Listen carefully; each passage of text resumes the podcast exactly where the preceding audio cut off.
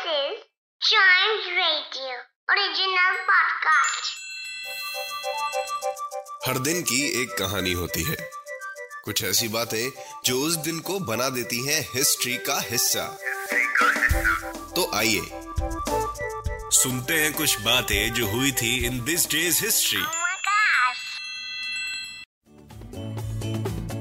आज के इतिहास में हम बात करेंगे बैटल एट चिन्हट की। क्या थी ये बैटल, किस बारे में थी ये बैटल, उस बारे में जानेंगे। फिर हम बढ़ेंगे आगे और बात करेंगे जॉर्ज एडवर्ड गोराड की। कौन थे ये, कौन सा रिकॉर्ड इन्होंने आज ही के दिन बनाया जिस वजह से इनका नाम इतिहास के पन्ने में दर्ज हो गया। उसके बाद हम थोड़ा और आगे बढ़ेंगे और किसकी बात करेंगे, हम बात करेंगे स्टीव वॉजनायक की। कौन थे ये, क्या किया इन्होंने आज के दिन। फिर हम आगे बढ़ेंगे और बात करेंगे विंसेंट वान गॉघ की। ये कौन थे? पहले आई थिंक ये हम सब जानते हैं कौन थे, लेकिन आज के दिन इन्होंने क्या किया था, इनसे रिलेटेड क्या हिस्ट्री, ये जानेंगे। फिर हम बढ़ेंगे आगे और जानेंगे एक जूठे सेब के बारे में। ये जूठा सेब जिसको हम एप्पल कहते हैं, यस, क्या था इसके रिलेटेड बताऊंगा। सो शुरुआत करते हैं 1857 से और शुरुआत करते हैं बैटल एट चिन्हट से।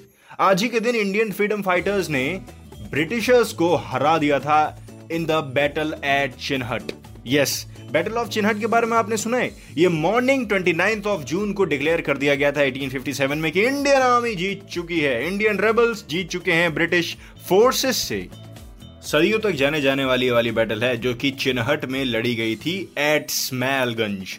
बढ़ते हैं आगे 1888 में जॉर्ज एडवर्ड गोराड, इन्होंने आज के दिन दुनिया की सबसे पहली, या फिर ये कह लीजिए the oldest known recording of music किया था। जॉर्ज एडवर्ड गोराड, जो कि अपने इसी phonographic cylinder audio recording technology के बारे में जाने जाते हैं, इसको इन्होंने इन्वेंट किया था इन इंग्लैंड इन 1888 और उससे आज ही के दिन रिकॉर्डिंग भी कर ली थी सबसे पहले म्यूजिक कंपोजिशन की। फोनोग्राफिक सिलेंडर्स बहुत पुराना एक म्यूजिकल इंस्ट्रूमेंट था, रिकॉर्डिंग साउंड था। जैसे आज हम माइक यूज करते हैं, वो रिकॉर्डिंग के लिए तब यूज करा जाने वाला साउंड था।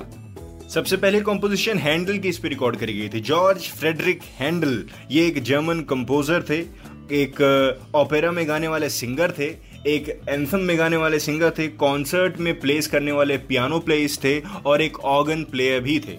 बढ़ते हैं आगे 1975 में स्टीव वॉजनायक ने एप्पल 1 कंप्यूटर का सबसे पहला प्रोटोटाइप क्रिएट कर दिया था। आपको पता है स्टीव वॉजनायक कौन था, इनका पूरा नाम था Stephen Gary Wozniak. Steve Jobs के साथ मिलकर ही को फाउंडेड एप्पल एंड उसके बाद दुनिया की सबसे बड़ी इंफॉर्मेशन टेक्नोलॉजी बन गई एप्पल। लेकिन एप्पल के आईफोन्स के पहले एप्पल कंप्यूटर्स आते थे और उसी का प्रोटोटाइप आज स्टीव वॉजनायक ने सबसे पहला क्रिएट कर दिया गया था। ये एक इलेक्ट्रॉनिक इंजीनियर हैं, कंप्यूटर प्रोग्रामर हैं, एक फिलैंथ्रोपिस्ट हैं, एक टेक्नोलॉजी एंटरप्रेन्योर भी हैं। Steve Jobs and Wozniak are widely recognised as two prominent pioneers of the personal computer revolution. बढ़ते हैं आगे 1987 में विंसेंट वान गॉघ की पेंटिंग ले पोंट दे ट्रंक्विलिटी आज ही के दिन 20.4 मिलियन में बेची गई थी at an auction in London, England. Vincent van Gogh, जिनकी पेंटिंग्स उनके इस दुनिया से जाने के बाद ही लोगों को पता चली, वो इतनी फेमस हो गई कि आज भी लोग उसको देखना पसंद करते हैं, उनसे इंस्पायर होते हैं। बढ़ते हैं आगे 2007 में आईफोन के नाम से जाने जाने वाला एप्पल का सबसे पहला स्मार्टफोन 2007 में ही आज ही के दिन मार्केट में आया था। वो जो जूठा सेब की मैं बात कर रहा था वो यही है। वो आपने देखा होगा ना, साइन सिल्वर कलर का, वो एप्पल कटा हुआ होता है, वो एप्पल का ही साइन है। और वो स्मार्टफोन, वो पहला स्मार्टफोन जो दुनिया के लग्जरीज में से गिना जाता है, वो आज ही के दिन मार्केट में आया था।